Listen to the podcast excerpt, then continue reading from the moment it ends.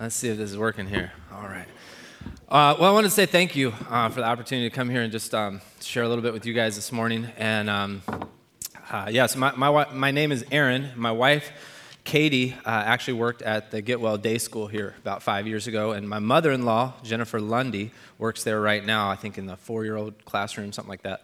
Um, but that's kind of our connection to you guys, um, how we found out about you guys. My wife and I actually got married right next door about 10 years ago at uh, St. Timothy's.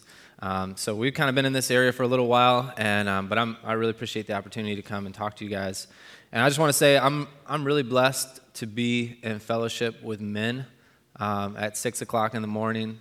Uh, we're coming seeking God, and that um, your, your, presence here this morning is an encouragement to me, and I know you all are an encouragement to each other. And um, so I just want to encourage you and say, keep keep on, keep at it. Um, what you're doing here is great. Uh, so if I could pray for us real quick, and then I'll get started and share a little bit about who we are.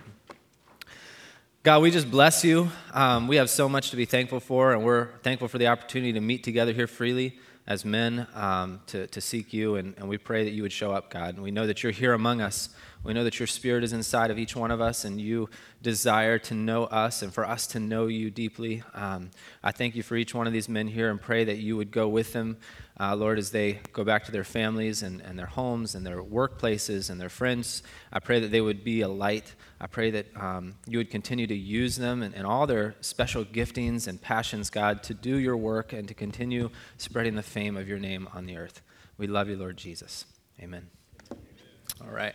So, um, my goal here today is I just want to share a little bit about my family, who we are, and, um, and what we're planning to do, what we're hoping to do, and then kind of how that relates to you guys. And I got a couple pictures here to show, so I'm going to pull that up real quick. Let's see. Okay. And let's see, we're going to go ahead and plug in our HDMI one more time.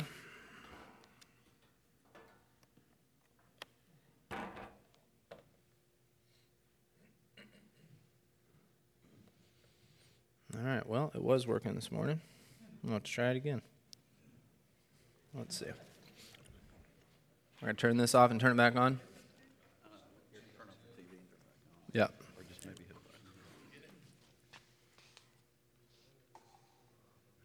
All right, well, while he's working on that, I'll just um, go ahead and share. Uh, yeah, my wife and I have um, uh, in, in, the picture that's about to come up, we've got three boys in our, in our newsletter picture. Um, Ethan is six years old, Caleb is four, and Jack is two. And then three weeks ago, we just had uh, the fourth uh, boy born to, uh, to our family. And so, um, you know, I was already awake at 4 o'clock this morning, so uh, it was a good time to come in. Our, our house is full of superheroes and dinosaur noises and I told my wife we don't even need a, a, an alarm system on our house because we got so many Legos on the floor. If anybody comes in, um, so uh, that's us. We live uh, in Memphis, up uh, in northeast part. We go to the Avenue Community Church. It's a church plant from Second Presbyterian Church, um, and uh, yeah, I teach ESL at uh, Treadwell Middle School. I teach sixth graders. Uh, work with a lot of our Hispanic and, and Arab speaking immigrants and refugees. Um, and my wife was an educator for several years before we started having kids, and now she runs her own uh, family photography business out of our house. So if y'all need uh, Christmas pictures, put in a shameless plug for her. Um, here's the newest addition. His name is Aiden. Um, so he's a cute booger, but he uh, hasn't figured out his days and nights yet. We're working on that. Um, we are uh, partnered up with a, a, sending agency called InterServe, and we are heading to Jordan uh, to work with Muslim refugees in Jordan. And so, how do we get there? Um, I grew up overseas as a missionary kid in Spain. Uh, my parents worked at an international school that was uh, for missionary kids to help keep missionaries on the field. Um, so that's how I grew up. And when I got uh, to high school, 11th, 12th grade, I started thinking about what do I want to study in college? What do I want to do with my life? And I felt that it was pretty clear that um, Scripture says that, that life is all about other people. And I wanted to do something to, to be a blessing to other people, have a direct impact on people's lives. But kind of in the back of my head, I always thought, I'm never going to be a teacher. Um, both of my parents were teachers, and I knew that you had to be a crazy person to be a teacher because they're crazy people. And I thought, I'm not a crazy person, so I'm not going to teach. And in the back of my head, also, I uh, had, had decided um, i never want to go work among Muslims. Um, I graduated from high school in early 2000s, kind of right after 9 11. I didn't know much about Muslims, but in my head, they didn't seem like very nice people. And I thought, you know, in Matthew 10, when Jesus sends out his disciples to go to the towns and villages, he said, if they don't accept our message, shake the dust from your sandals and move on.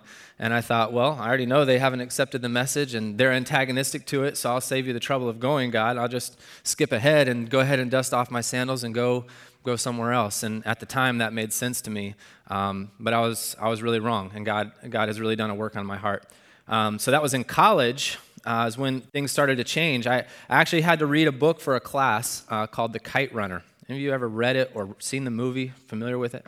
Um, uh, really heartbreaking story about Afghanistan and just about um, orphans and abuse and racism and just the darkness um, of that place, uh, the poverty of that place. And it was the first time I'd ever read anything or knew anything about Muslims. Was reading this book. And it just opened my eyes to the humanity of the people there and just realizing that they were people just like me who, who wanted to live peacefully with their families and, and who um, really needed Jesus. and for the first time in my life, my heart started to soften toward them.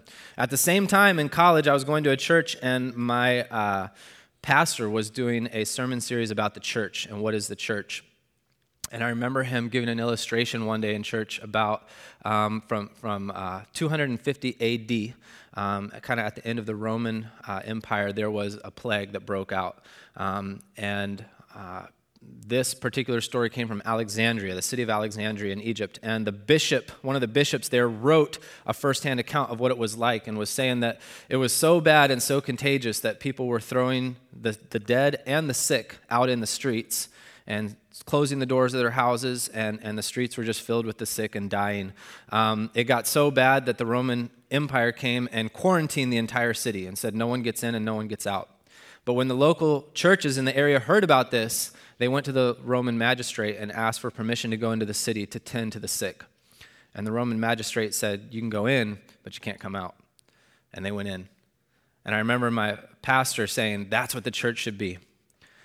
We should be the people of God, filled with the light of God, willing to go to the most dark places of the world to share the love of Jesus. And that really resonated with me. And I remember sitting in the back of the church thinking, yeah, yeah, that's, that's what the church should be, not, not sitting in these huge auditoriums with our Starbucks coffees and going home after church to watch football and doing who knows what, but that's what the church should be. And I remember at the same time hearing this voice in my heart that said, The church starts with you.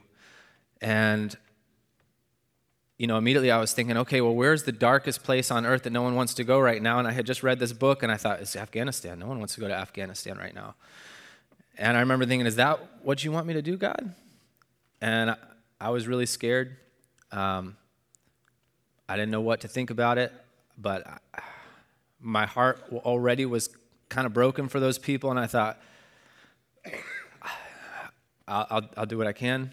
I started reading whatever I could get my hands on about Muslims. I started reaching out to people at state universities who had Muslim friends and asking if I could hang out with them. I started playing soccer with um, some Saudi guys. And the more that I got to know these people, the more that I saw God's image stamped on them and saw their need for Jesus and, and just fell in love with his people. Um, there's an African proverb that says, when you're walking um, through the prairie and you see something coming towards you in the distance, you think that it's a lion. And as you get closer, you realize that it's a man. And when you get even closer, you see that it's your brother. And um, that was really my experience in getting to know Muslims uh, uh, in Grand Rapids, Michigan, where I was at the time. So, uh, second part of that story is I, I thought, well, if I'm going to go to this part of the world, I need a way to get there. You can't just go there on a missionary visa. You can't stay there on a tourist visa. So um, I thought, what's, what's a job that I can do that will get me anywhere where God calls me? And I thought, I can teach English.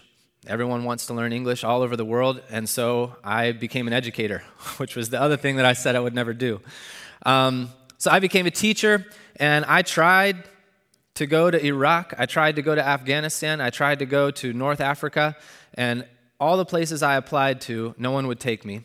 The only place that accepted me was uh, a school in Turkey. And I didn't want to go to Turkey, um, but I ended up there, and I'm thankful that I'm not the author of my story because that's where I met my wife. Um, my wife was a missionary kid who had grown up in Turkey. We met there. Um, but the other thing that was good about Turkey was while I was there, I um, had a chance to see firsthand um, the opportunities that the church has among Muslim refugees. Um, there was a guy there that went to the church that I was a part of in Turkey, and he, um, he was an evangelist, and he had some contacts with some Iranian refugees. And in talking with them, he realized a couple things. He kind of thought these would be people who were hard and who didn't, wouldn't like Americans and wouldn't want to have anything to do with him. But as he talked to them, he realized a couple things. One, they were really disillusioned with the country they were coming out of that had kicked them out or persecuted them. They were disillusioned with their religion. A lot of times, that is part of the reason why they were kicked out. Um, they were disillusioned with the closed mindedness of their culture, and they were looking for a new identity, a new home. They were looking for life to make sense, and they were really open. And a lot of them needed to learn English because they were looking to get asylum in places like the US or Canada or Australia or the UK. And in order to do that, you have to pass an English interview in the embassy. And so they were looking to learn English, and this guy, my friend, said, oh, I can teach you English. Do you mind if we use the Bible as our textbook? And they said, Sure. so he started English classes. Um, as he got to know these families, he found out they had a lot of needs. They just came with the clothes on their backs, and they, they couldn't get work a lot of times. And needed food, so he started a food distribution program. They started a, a sports ministry program where they played soccer and would invite Iranians to come and play and then share the gospel with them. And, and a whole church sprung up out of this. Um, and it was growing like crazy. And, and all that while I was while I was there. And I thought, if I ever get a chance to come back, you know, after we get married, that's what I want to do. Um, so my wife and I got married in 2013. Um, we paid off our undergrad debt and we thought we could just go and disappear somewhere in the Middle East, but if we go, we want to go the right way. We want a community to send us out who's praying for us, who's checking in on us, a place to come home to. And we didn't really have roots here in the States, so we ended up coming to Memphis. Uh, my in laws live in Southaven. We've been here now six, uh, going on seven years. And um, the whole time we've been here, we've just been looking for opportunities to work with Muslims here. Um, I, I, play soccer with a group of uh, Africans once a week. Uh, I teach ESL in the schools. We've taught ESL to um, adult uh, African refugees uh, in Whitehaven. Um, we volunteer with World Relief. So the whole time we've been here, we've been like, we're not just waiting to do this overseas. We want to we want to do what God's put on our hearts anywhere we are, and uh, that's how we've used our time. But we, uh, after signing up with InterServe, we ended up um, focusing on Jordan. Uh, InterServe has a team uh, in Jordan, and they're doing exactly the type of work that I saw being done in Turkey um, all those years ago, uh, where they're doing food distribution. They have schools uh, for refugee kids. They're um, doing ESL classes for adults, vocational training, um, uh, all as a way to form relationships with Muslims and share about the love of Jesus with them. So here's Jordan. You can see that it's bordering some of these like Islamic stronghold nations Saudi Arabia, Iraq, Syria, Palestine, Egypt. And Jordan is a really strategic location because um, it basically has an open border policy for refugees. They can come in and get legal status as refugees in Jordan um, pretty easily. The catch that a lot of them don't know is that their legal status as refugees does not allow them to work it doesn't allow them to put their kids in Jordanian schools, and it doesn't give them access to subsidized health care. So they come here escaping the war in Yemen, Iraq, Syria, Palestine, Egypt. They come there escaping the war and then find out they can't work, they can't put their kids in school, they don't have access to cheap health care, and they end up stuck. A lot of them are, are trying to get asylum in other places of the world, in the UK and in Australia. Um, but, but their situation is really dire. And the reason why it's a strategic location for the church is because Jordan is a pretty open country.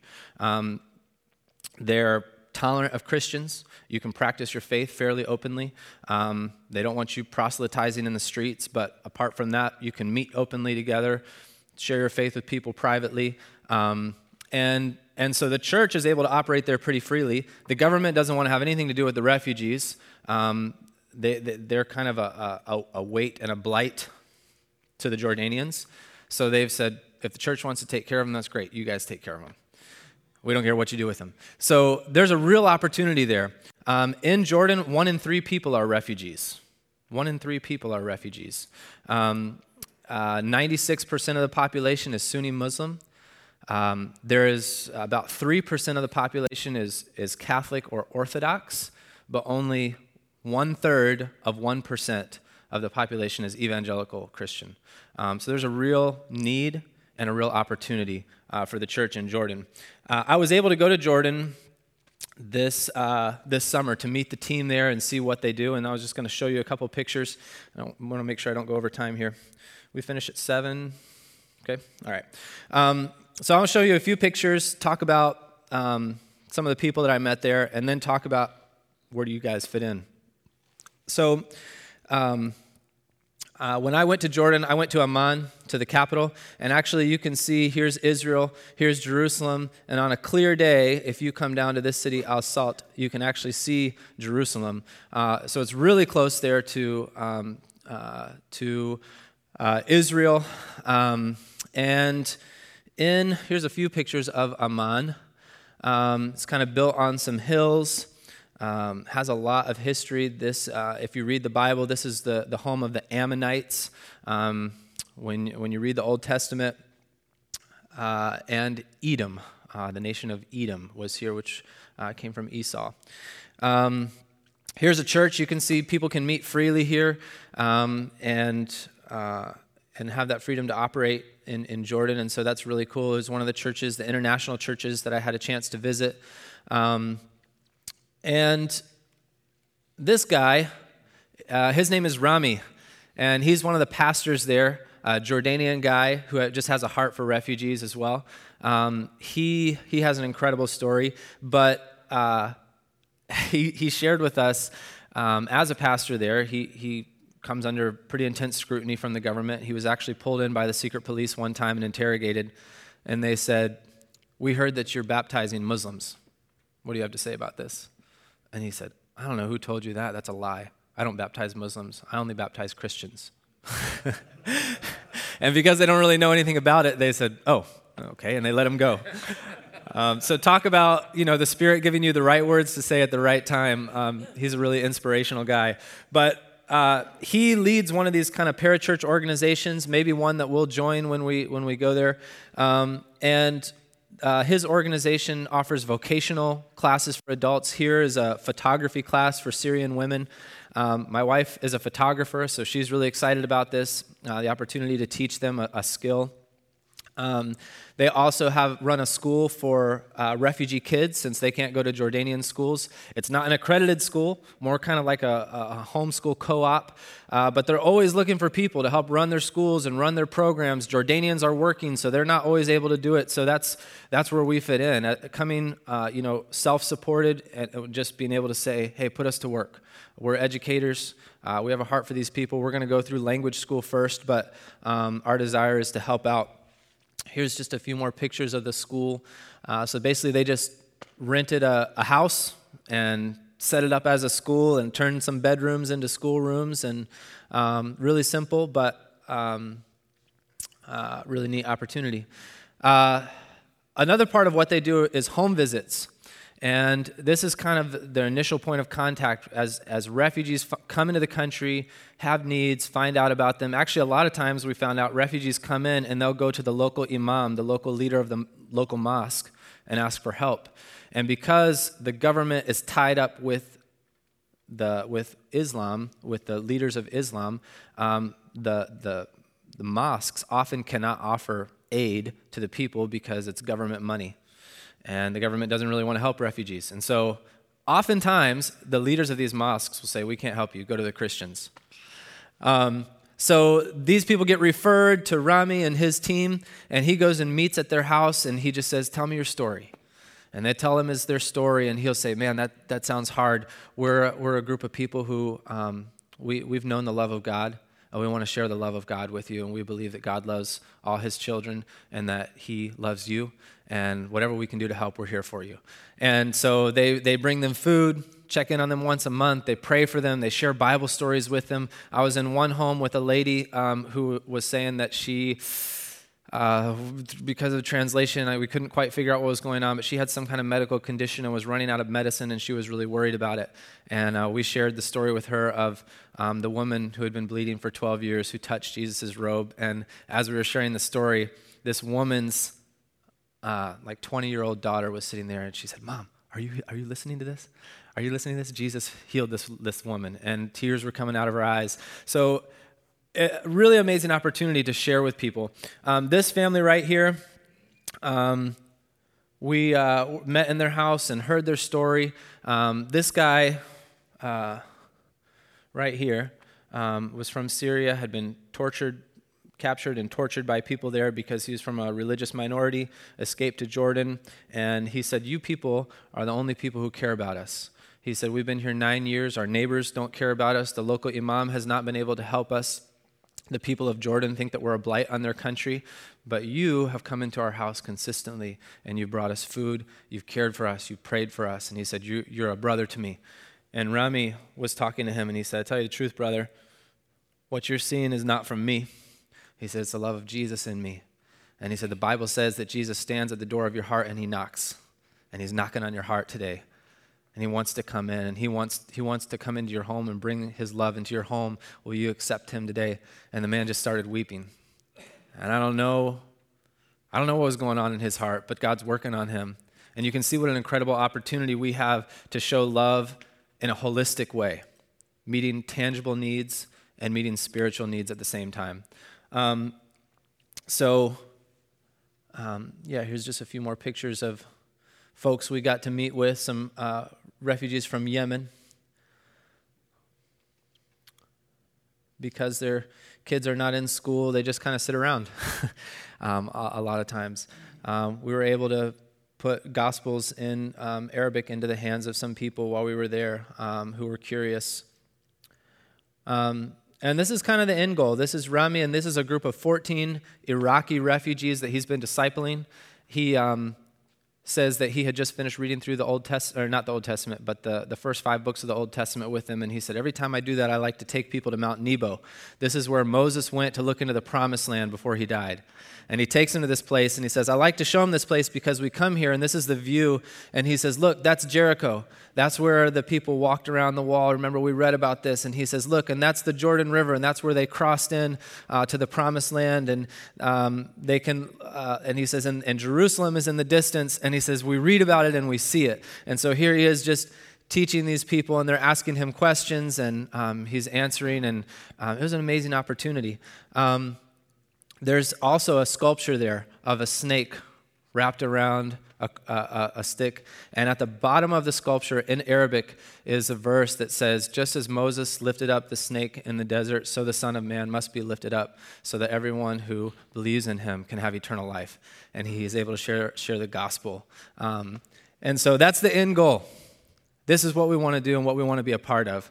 Um, so, how does that relate to you? Um, I just want to read Romans 12 4 through 8. Um, this is where Paul is talking about our lives as a living sacrifice, but he says, Just as each of us has one body with many members, and these members do not all have the same function, so in Christ, we, though many, form one body. And each member belongs to all the others. We have different gifts according to the grace given to each of us. If your gift is prophesying, then prophesy in accordance with your faith. If your gift is serving, then serve. If it is teaching, then teach. If it is to encourage, then give encouragement. If it is giving generously. If it is to lead, do it diligently. And if it is to show mercy, do it cheerfully. And so, my encouragement to you this morning I, I, well, I think the danger of me coming here and speaking to you like this is that it's easy to compartmentalize, right? And to say, you're up there and I'm down here. And so you're the ministry guy doing the ministry thing, and I'm different. And that's not the case. I, I was raised in the church. I've sat right where you're sitting. I'm just a guy who has figured out that I'm passionate about the lost, and, and God's given me a passion for Muslims. I'm able to teach. I'm, I'm gifted at teaching. Uh, you may not know that from my speaking this morning, but it's early, so give me a break. Um, but I'm gifted at teaching, and I'm, I just want to use my gifts um, to serve the Lord, and you all can do the same thing. And so, whatever your gift is, whatever your passion is, I would encourage you. It's never too late to look and, and figure out where do I fit in, and and Maybe it's not with world missions, but maybe it's right here in the church. If you love kids, can you serve the kids in your church? If you um, are just able to, to, to, greet people and welcome newcomers, are you able to do that? If you're um, gifted at cooking, which I'm not, but I'm so thankful for the people here who are just, you know, giving up their time this morning to cook and, uh, and to make food for us, what can you do? Um, you have a part to play. And if you are interested in world missions and in the spread of the gospel around the world, um, then there's a way that you can be involved with our family. Um, we are looking for financial partners. Uh, we've been uh, we've been on this uh, journey of raising support for about five months, hoping to leave in June of 2023. So we've got about seven months left. We're almost halfway there. We're at 25% support right now. So we need monthly supporters to help us get there. Um, we need one time gifts because we've got a lot of setup fees. Um, uh, we've got language school to pay for. We're not allowed to put our kids in Jordanian schools, so they're going to have to go to a private school. Um, uh, so we have financial needs. But apart from that, we need encouragement. Um, there's a place out here where you can sign up for our newsletter, and uh, would love to have you guys sign up. And just when you get a newsletter from us, write back a little encouragement, two sentences. Hey, thinking about you, thankful for you, praying for you. Um, keep up the good work. That goes a long way. Um, we need connections connections to people who have resources, connections to people who have a heart for this type of work, um, connections to people maybe in this part of the world. Um, when we come back for furlough, we, we may need a car, we may need a place to stay. Um, all these are, are, ways that you can fit in to join our team um, because it takes a team effort. We're one body, and uh, we need you guys, and um, we're, we're really excited to be partnered with Get Well Church. Um, we're in the area. We're from this area. My in laws live here. We're going to be back here. We drive up and down this road all the time to see them. Um, and so we're here and, and, we're excited to get to know you guys better and to get to know your church better. We're thankful for you. And I just want to encourage you that you, you have a role to play and God wants to use you in his kingdom. And so um, thanks again for the opportunity to be here this morning. I just want to leave a minute or two. Um, if anybody has a question, um, and then just also encourage you when we leave, you can grab, we have a news um, prayer card out there um, that you can get with our contact information and, and links to give to our family. Um, and uh, and uh, what else was I going to say? The newsletter, the prayer card. Yeah, I'd love to meet you too as we walk out. But does anyone have any questions this morning? Yes, sir. Yeah.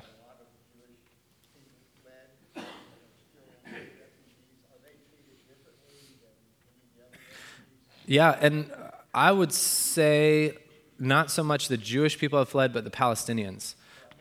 Yeah. Yes. Yes. When. Yeah. Yeah. So uh, I I heard somewhere that one in three Jordanians are originally from Palestine, and um, and and yeah, in the 50s when when Israel became a state, they kicked out a lot of the Palestinians, and a lot, most of them went to Jordan.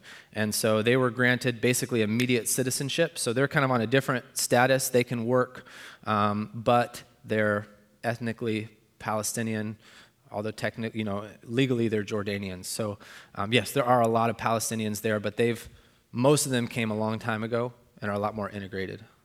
Yeah. Yes, sir. Mm-hmm.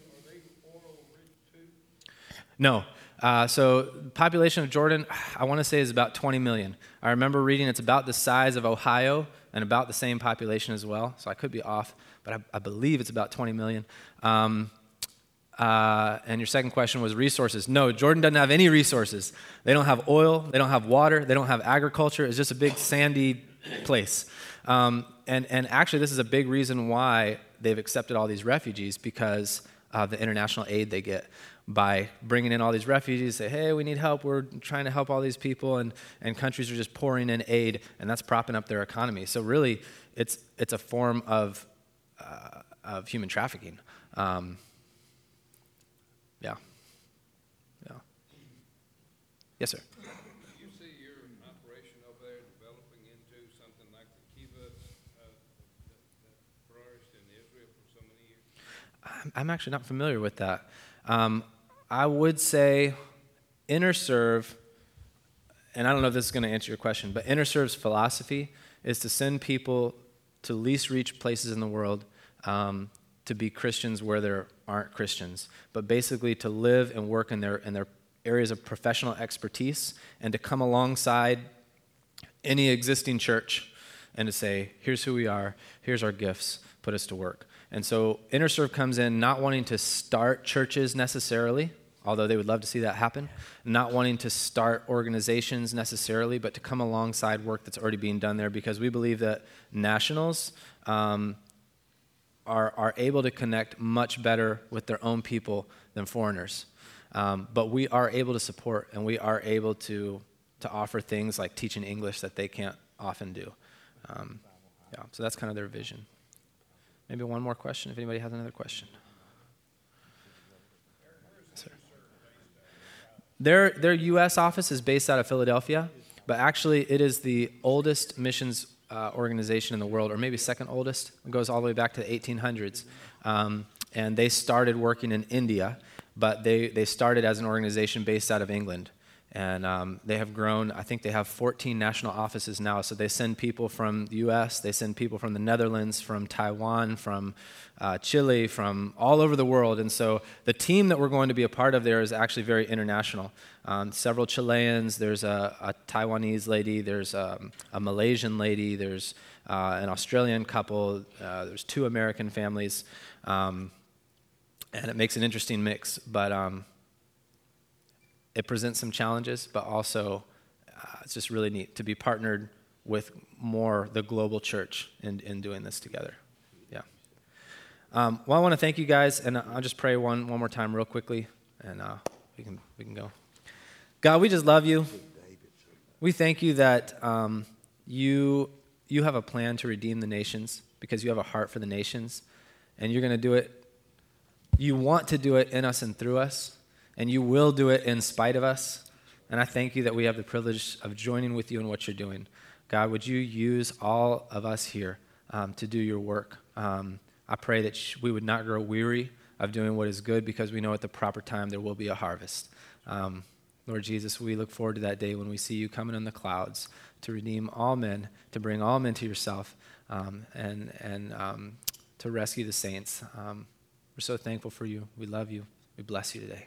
Amen. Amen. Mm-hmm. Go away.